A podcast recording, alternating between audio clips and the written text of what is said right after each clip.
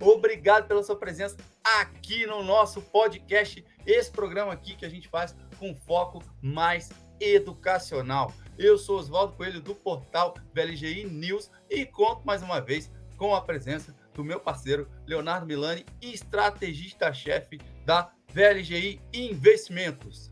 Nesse programa, nós vamos falar um pouquinho sobre as estratégias usadas pelo mega investidor Warren Buffett ao longo da vida dele. Não há uma vida pequena, não. Ele está com 91 anos e aí o Buffett já acumula uma fortuna pessoal de um patrimônio líquido de 114 bilhões de dólares, dados publicados pela revista Forbes já agora em 2022. Com a baita habilidade de alocação de capital na renda variável, ele foi capaz de atingir uma rentabilidade média histórica próximo de 20% ao ano. Com isso, Buffett conseguiu multiplicar o capital investido de seus investidores ali, através da empresa dele, da hold dele, e também o capital próprio por milhares de vezes, devido aos efeitos aí dos juros compostos. Vale destacar, inclusive, que o Buffett também possui investimentos aqui no Brasil. Ele já adquiriu participação na empresa Stone e, em 2021, também anunciou o um investimento na fintech brasileira Nubank. Mas, afinal, o que, que a gente pode aprender aí com o mega investidor americano? Através de quais empresas ele multiplicou esse patrimônio? Como a estratégia de investimentos do buy and hold funciona? Você quer seguir aqui com a gente, aprender um pouquinho mais sobre esses conceitos? Então, siga aqui no bate-papo para entender como aplicar isso também nas suas finanças. E mais um recadinho, vocês vão ver que tem um QR Code aqui, em cima da cabeça do Léo ali na imagem ali, ó. Só você apontar a câmera do celular que você consegue falar com o assessor de investimentos da VLGI Investimentos e ele pode atender o seu caso, ver o seu perfil para poder te ajudar, assim como a gente vai estar discutindo do Buffett no programa de hoje, o assessor da VLGI também vai poder te orientar como aplicar melhor o seu dinheiro, os seus rendimentos, tá bom? Léo, seja bem-vindo aqui para mais essa conversa aqui no Mais Que um Minuto. Legal, Oswaldo, obrigado. Warren Buffett ele acaba sendo aí um grande, um grande pai para todos nós que, que trabalhamos no, no mercado financeiro há tantos anos, né? Eu acho que é passa ano, vem ano, né? E, e frases e conceitos e maneira de, de, raciocinar, né? Do Warren Buffett, ele continua influenciando é, muita gente no mercado, seja o pessoal da velha guarda, seja quem está entrando, no mercado, acaba é, admirando muito ele, lendo os livros, é, assistindo a apresentações, palestras, né, material riquíssimo aí na, na, internet com as principais falas e a maneira de pensar dele. Então ele, ele é realmente uma aula para todos nós. Vai ser um prazer fazer esse bate-papo com você a respeito das principais características que norteiam a tomada de decisão de um cara que tem tanto sucesso aí no mundo dos investimentos há tanto tempo, né? E só a título de curiosidade, Oswaldo, antes de passar a bola para você, né, 114 bilhões de dólares de patrimônio poderia ser muito mais. Né? Uhum. Uma das grandes características dele é ser uma pessoa muito, muito simples, muito humilde, parte aí do, do capital social, parte das ações da empresa, da gestora dele, ele acabou doando né, para fins filantrópicos, para é, para o Instituto do Bill Gates, né? E aí, questionado né, pelos repórteres uma vez, por que, que você não abriu né, a sua própria instituição filantrópica, né? Por que, que você não fundou a sua própria? E aí Warren Buffett respondeu que o Bill Gates era muito melhor do que ele naquilo, e dado que ele era muito melhor, não tinha por que ele abrir a dele para fazer pior, né? Exato. Então, acabou destinando uma parte relevante da, da fortuna para a filantropia através da instituição dos outros, né? Através uhum. da instituição do do Bill Gates. Então, além de tudo que a gente vai conversar, né, Oswaldo, ele é uma, uma aula de, de simplicidade é, e gosta de fazer bem para os outros, né, o que está tá em falta nos dias de hoje.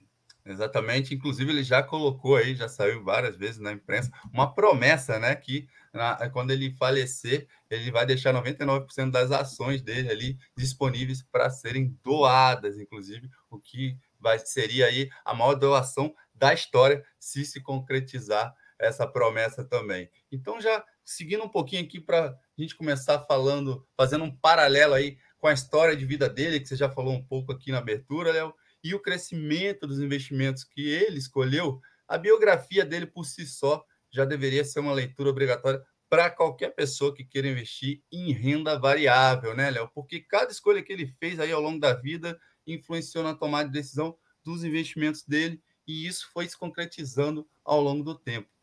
É, a, a, é, essa metodologia né, de, de né, quando você compra é, alguma coisa, compra pelo preço ou pelo valor né, uhum. bem, né? Essa é uma, uma das frases famosas dele, né? O preço é o quanto você paga, né? Valor é o que de fato você leva, né? Uhum. Você faz a aquisição daquele bem, daquela ação, daquele ativo. O que parece uma coisa abstrata, né? mas quando a gente lê livros, escuta ele falando, né? Lê os livros de autoria dele ou escuta ele falando, fica um pouco mais claro, né? Tem muito investidor que toma decisão baseado em preço, né? Eu quero comprar por 10, vender por 11, porque eu acho que vai para 11 e caso chegue lá vou vender, né? Quando na verdade não, né? É, uma ação pode ter se valorizado, um ativo pode ter se valorizado, mas caso ele continue girando caixa, caso ele continue gerando lucro, a relação risco-retorno continua muito favorável, né? Para aquele investimento continuar sendo levado para longo prazo. Por quê? Porque Sim. tem muito valor por trás, né? A empresa tem vantagem competitiva, a empresa tem uma governança muito boa, uma gestão muito boa, é, tem um market share muito relevante, margens constantes, sofre pouco com oscilações da macroeconomia. Então, uma série de características que o Buffett acaba analisando e ensinando para a gente, né? inclusive nortearam aí, e norteiam ainda boa parte do que é estudado em análise fundamentalista, em valuation, né?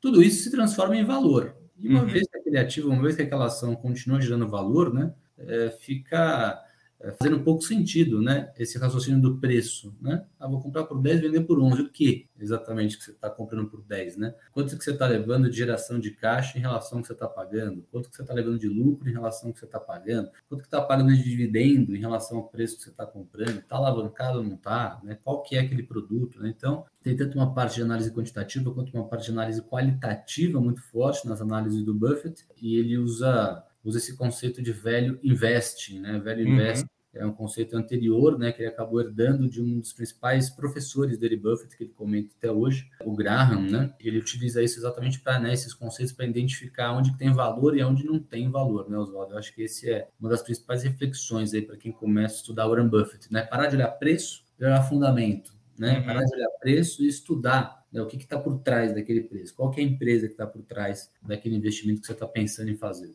Exatamente. Parar de olhar preço isoladamente, né? O preço é importante, mas não isoladamente. Acho que esse é, é o principal fundamento aí que ele coloca há, há décadas aqui para a gente. Ele investe há 80 anos, ele está com 91, então ele acompanhou muitas transformações. Léo, ainda falando a respeito aí desses conceitos mais básicos por trás, eu acho importante você explicar qual é o racional ali por trás da estratégia de investimento do buy and hold, que é o que você estava explicando aqui. Afinal, o Buffett uhum. ele é um dos grandes ícones dessa estratégia e ele é uma referência. Então, se puder explicar um pouquinho melhor é, o próprio Warren Buffett ele assume né, que é impossível tomar decisão de investimento é, baseada numa vontade de realizar lucro de curto prazo. Ele, ele é bem claro no raciocínio quando ele diz que é literalmente impossível a gente conseguir antecipar movimentos de curto prazo. E mais do que isso, o maior valor das empresas, né, não está no curto prazo. O maior valor das empresas está no desenrolar da vida delas, né? As vantagens competitivas atuais ou futuras né, levadas lá para frente, né? Então, é, boa parte do valor né, é, vai estar quando a gente carregar esses investimentos para longo prazo, seja porque a, aquela empresa, é, por ter uma vantagem competitiva muito forte, está muito bem posicionada no mercado, tem margens muito fortes, ter uma gestão qualitativamente muito boa,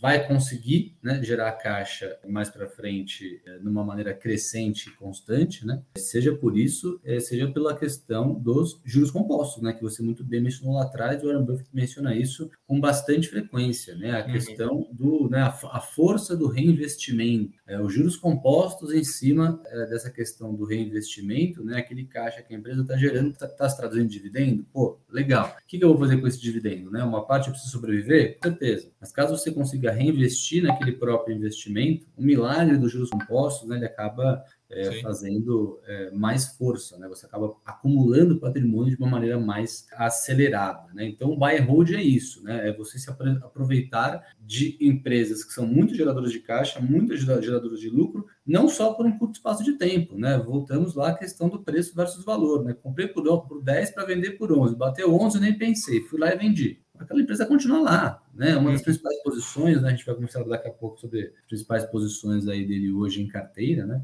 Pegar a Coca-Cola, né? Que talvez seja a mais tradicional, a mais famosa. há décadas, uhum. décadas carregando as ações, né? Então, assim, qual que é o sentido de comprar a Coca-Cola por 10 e vender por 11 na semana seguinte, caso você dê uma sorte, o papel suba 10% em uma semana? Qual que é o sentido disso se ninguém vai parar de tomar Coca-Cola? Uhum. Ninguém consegue replicar aquela fórmula dela, né?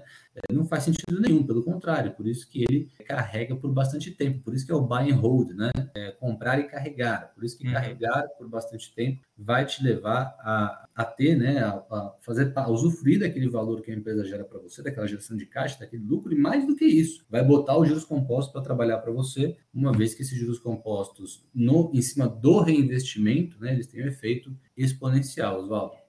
E a ideia aí é crescer junto com a empresa, né? Então isso leva um tempo, isso leva aí, quanto mais tempo a empresa saudável ela tiver ali e você caminhando junto, os dois vão crescer junto. Então passa muito por aí. O próprio Buffett costuma dizer que tem uma frase, outra frase famosa dele, Léo, que o mercado foi feito para transferir dinheiro dos impacientes para os pacientes, que tem a ver com isso que a gente está é. falando.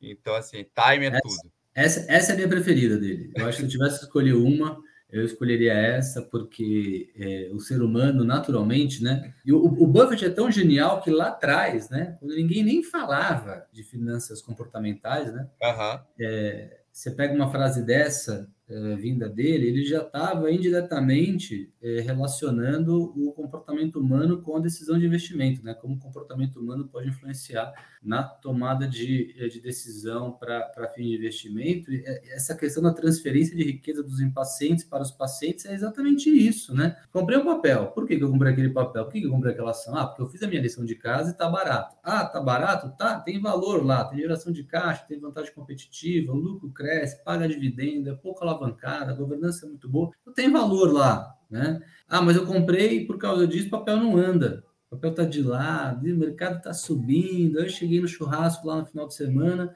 meu vizinho, que nem entende tanto de, de, de, bolsa, foi lá e falou que comprou um papel que subiu mais rápido do que o meu. Ou então o papel caiu, né? Nossa, o mercado está louco, né? O papel caiu. Então, todos esses movimentos adversos, né? Você faz investimento, aí quando você olha ao redor, tá todo mundo ganhando dinheiro e você não tá, ou seu investimento está caindo, né? Isso pode fazer, e muitas vezes faz, e é explicado hoje em dia em finanças, finanças comportamentais, né, Oswaldo? Tudo isso faz com que você possa se desesperar, com que você possa querer vender a posição precipitadamente, né? Com que você acabe, né, emocionalmente ali tomando a pior decisão possível. Porque se você fez a lição de casa e está convicto, tomou 10, 15 para trás, puta, vamos aumentar a posição, né? Ah, mas o Buffett não fala disso. Fala, né? O que, que o Buffett fala? Sempre tem um pouco de caixa. Sempre tem um pouco de caixa, porque o mercado pode permanecer irracional por mais tempo, né? Do que uhum. o seu emocional aguenta, não é isso? E aí, tendo um pouco de caixa, você consegue é, comprar para baixo, caso né, a sua convicção é, se mantenha. Então, ele fala muito sobre isso também, né, a necessidade de ter caixa para se aproveitar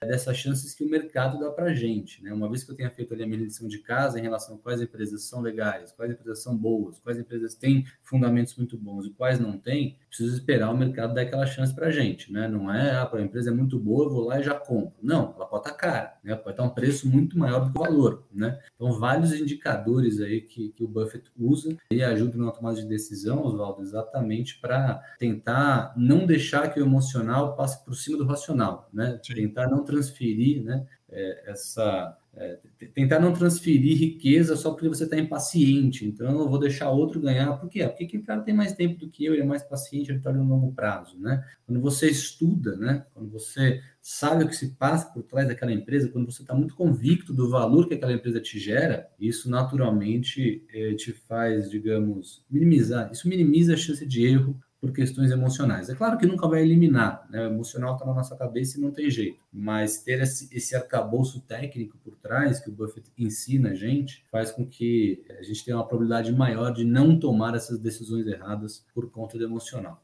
Exatamente, e aí tem um caso, outro caso clássico aí na história dele, no qual ele ganhou muito dinheiro, um movimento que ele fez até contra o mercado, foi lá na Black Monday, no dia 19 de outubro de 1987, quando o Dow Jones caiu mais de 22% num dia. O mercado entrou em pânico, todo mundo vendendo tudo. E aí ele foi lá, pegou o caixa da empresa dele e comprou um catatal de ações da Coca-Cola. E aí, em é. cima disso, na hora que o mercado voltou, a empresa continuava lá, como você falou, vendendo, tinha caixa sólida, tinha vendas, então ele teve um ganho exponencial muito grande por conta de um evento, de um dia, no qual todo mundo entrou em pânico. É, nem precisa ir tão longe, né? Ele salvou a Goldman Sachs em 2008 e 2009. Né? Você deu um exemplo lá atrás do crash, né? Mas o exemplo super recente foi agora, na crise de 2008 e 2009. Literalmente comprou ações da Goldman Sachs na, ba na Bacia das Almas Sim. e ainda impôs condição. E ainda impôs condição. Ele comprou uma ação com uma característica especial, era uma golden share, que caso desse tudo errado, ele ainda tinha chance de reaver o capital investido porque virava dívida. Então, assim, é genial, né? Genial. É ter caixa para esperar esses melhores momentos. Sim. E aí, nesses conceitos dele ainda, Léo, eu diria que uma das melhores formas aí para aprender o jeito Buffett de investir é lendo as cartas anuais é, aos acionistas que são divulgadas pela Berkshire, né? É isso porque lá nessas cartas o próprio mega investidor detalha a percepção dele sobre os investimentos, a economia, as empresas em diferentes momentos da história e tudo isso inclusive pode ser acessado por qualquer uhum. um no site da companhia dele, né, Léo? Tá disponível uhum. lá, é aberto para qualquer um ler. Tem gente que chama até que é a Bíblia é, do uhum. investidor. Se você pegar e olhar ano após ano, tem muito material interessante disponível lá. É.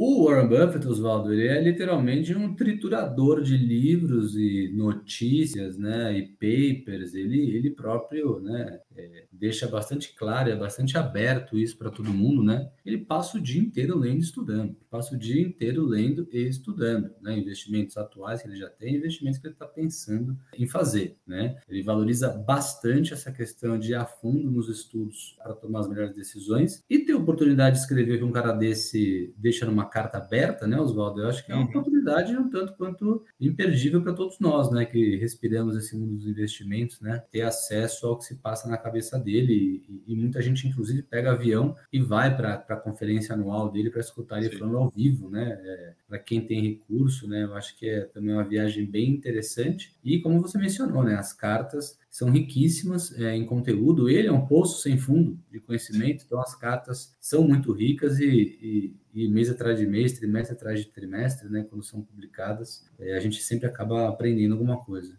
Seguindo um pouquinho aqui mais para o portfólio da carteira da holding dele, é, gerida por ele, a companhia possui investimentos em empresas, vamos lá, como a Apple, Bank of America, Coca-Cola, que a gente já falou aqui, American Express, Mastercard, General Motors, Wells Fargo, uh, enfim, entre outras, algumas aí por décadas também estão lá dentro da carteira. O que, que a gente pode avaliar, assim, em linhas gerais, sobre essas empresas escolhidas pela companhia dele para fazer os aportes aí ao longo dos anos, Léo?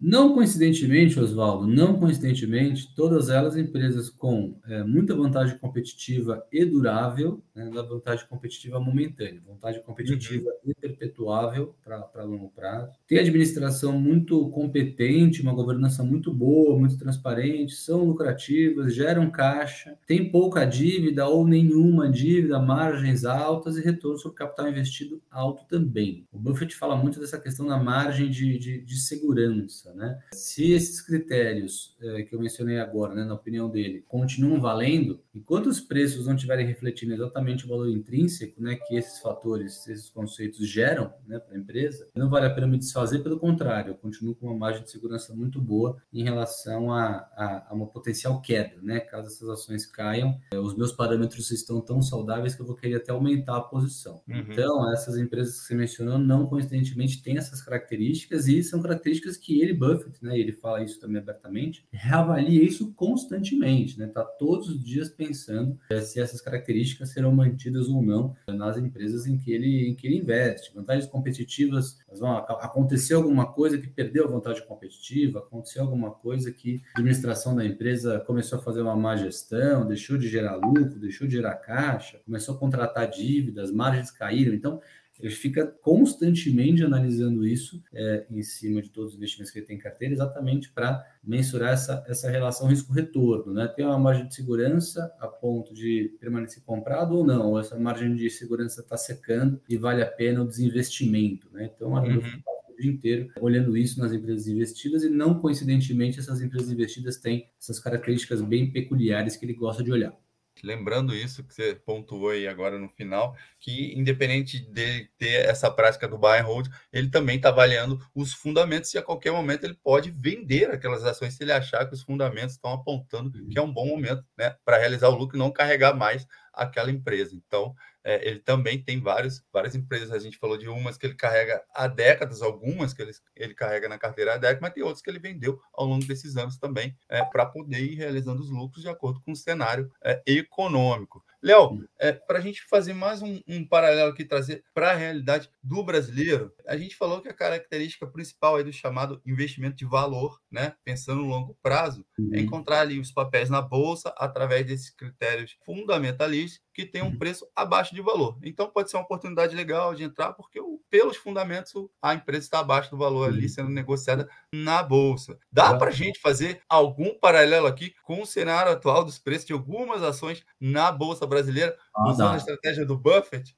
Com certeza. É, a gente tem diversas ações que se encontram exatamente é, nessas condições. Né? Tem muito valor lá dentro para um preço que não reflete a, a, realidade, que não reflete tudo que as empresas vão entregar de valor daqui para frente, né? principalmente pensando nas empresas domésticas. Né? As empresas uhum. domésticas sofreram bastante nos últimos seis a nove meses. Dá para falar de shopping, dá para falar de varejo, dá para falar de construção civil, dá para falar em empresas de serviços, né? dá para falar em indústria. Né? Então, várias ações aí que se encontram atualmente com múltiplos muito baixos, que as suas vantagens competitivas estão inalteradas, que não tiveram que se alavancar nos últimos meses e anos. É, a governança continua muito boa, as margens continuam muito altas, retorno sobre capital investido continua muito alto, e a gente está encontrando essa discrepância de preço em relação ao valor. Então, a gente está exatamente nesse momento de usar o caixa né? Uhum. Então é importante ter caixa para esses momentos de estresse, né? Estamos passando por um momento de estresse agora. E imagino eu, Oswaldo, como a gente conversa aí todas as manhãs, né? Imagino eu que por conta do noticiário político e econômico, né? Mais do que pela realidade das empresas, né? A realidade Sim. das empresas continua boa e a gente está no ano eleitoral com o juros subindo e a economia não crescendo quase nada. Né? A grande verdade é essa. Então, o investidor está olhando ali o curtíssimo prazo, é, os fundos locais estão tomando resgate, os gestores são obrigados a vender a qualquer preço. Tem a questão da impaciência, né, que a gente mencionou, as pessoas estão olhando juro a 10 e 75, bom, não quero mais é, esperar as ações subirem, estou impaciente, né, vou transferir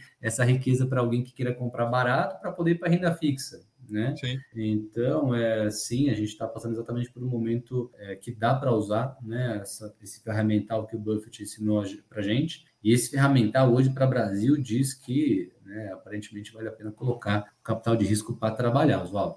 Certo, Léo. Eu acho que a gente passou bastante aqui pelos conceitos fundamentais, né, é, que norteiam aí os investimentos dele e da holding dele. É, uhum. Não sei se você quer pontuar mais alguma coisa, mas eu, é, se você não tiver, eu quero te fazer mais uma última perguntinha. Pode fazer. Então vamos lá. É, com relação, se a gente fizer também um paralelo, indo um pouquinho ali para o lado dos hábitos pessoais do Buffett, a gente pode tirar mais alguma lição também da rotina dele, porque apesar da fortuna bilionária que ele possui, ele ainda mora na mesma casa que ele adquiriu há 50 anos atrás, lá por 30 mil dólares. Ele dirige o próprio carro, faz questão de adquirir veículos usados, inclusive ele diz ele para economizar. Nunca esbanjou luxo, nunca teve mansão, carro de luxo, enfim. A história, ali na história, nós tivemos já vários casos de milionários que faliram porque não controlaram bem os seus gastos da melhor maneira, né? E por aí, eu acho que essa questão da simplicidade, né?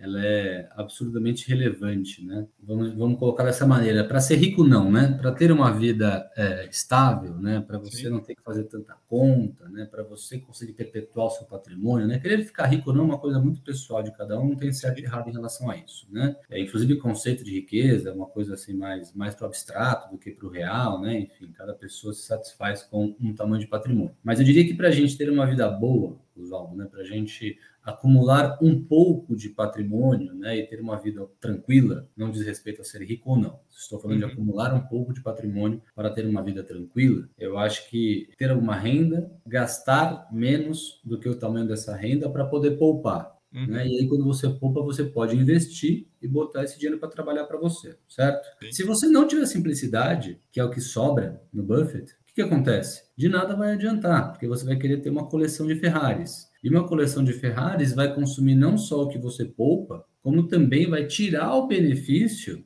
acumulou. Investimento, de você pegar o que você poupou para botar esse dinheiro para trabalhar para você em forma de investimento, né? Uhum. Então, essa questão da falta de simplicidade, ela pode literalmente acabar né, com a carreira do investidor. Né? Você acaba inflando muito os seus custos, você acaba indo atrás de muitos bens materiais que são onerosos, né? e isso acaba comendo né, uma parte relevante do seu patrimônio, acaba comendo uma parte do que poderia ser, por exemplo, é, juros ou dividendos para reinvestimento, né? voltando a parafrasear lá a Buffett, né? a importância do, do efeito dos juros compostos em cima do investimento com olhar de longo prazo e do reinvestimento, e do reinvestimento, né? Então, essa questão da simplicidade, eu acho que é um golaço da parte dele em ter passado esses ensinamentos para a gente e eu acho que a gente deveria seguir a risca, inclusive, Oswaldo.